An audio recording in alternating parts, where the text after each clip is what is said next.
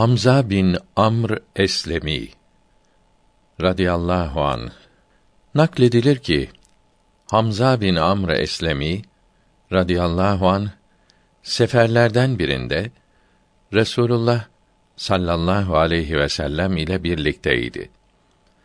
Çok karanlık bir gecede develer ürküp bütün eşyalar yere düştü. Hamza bin Amr Eslemi'nin radıyallahu an parmakları lamba gibi ışık verdi. Düşen eşyaları bulup develere yüklediler.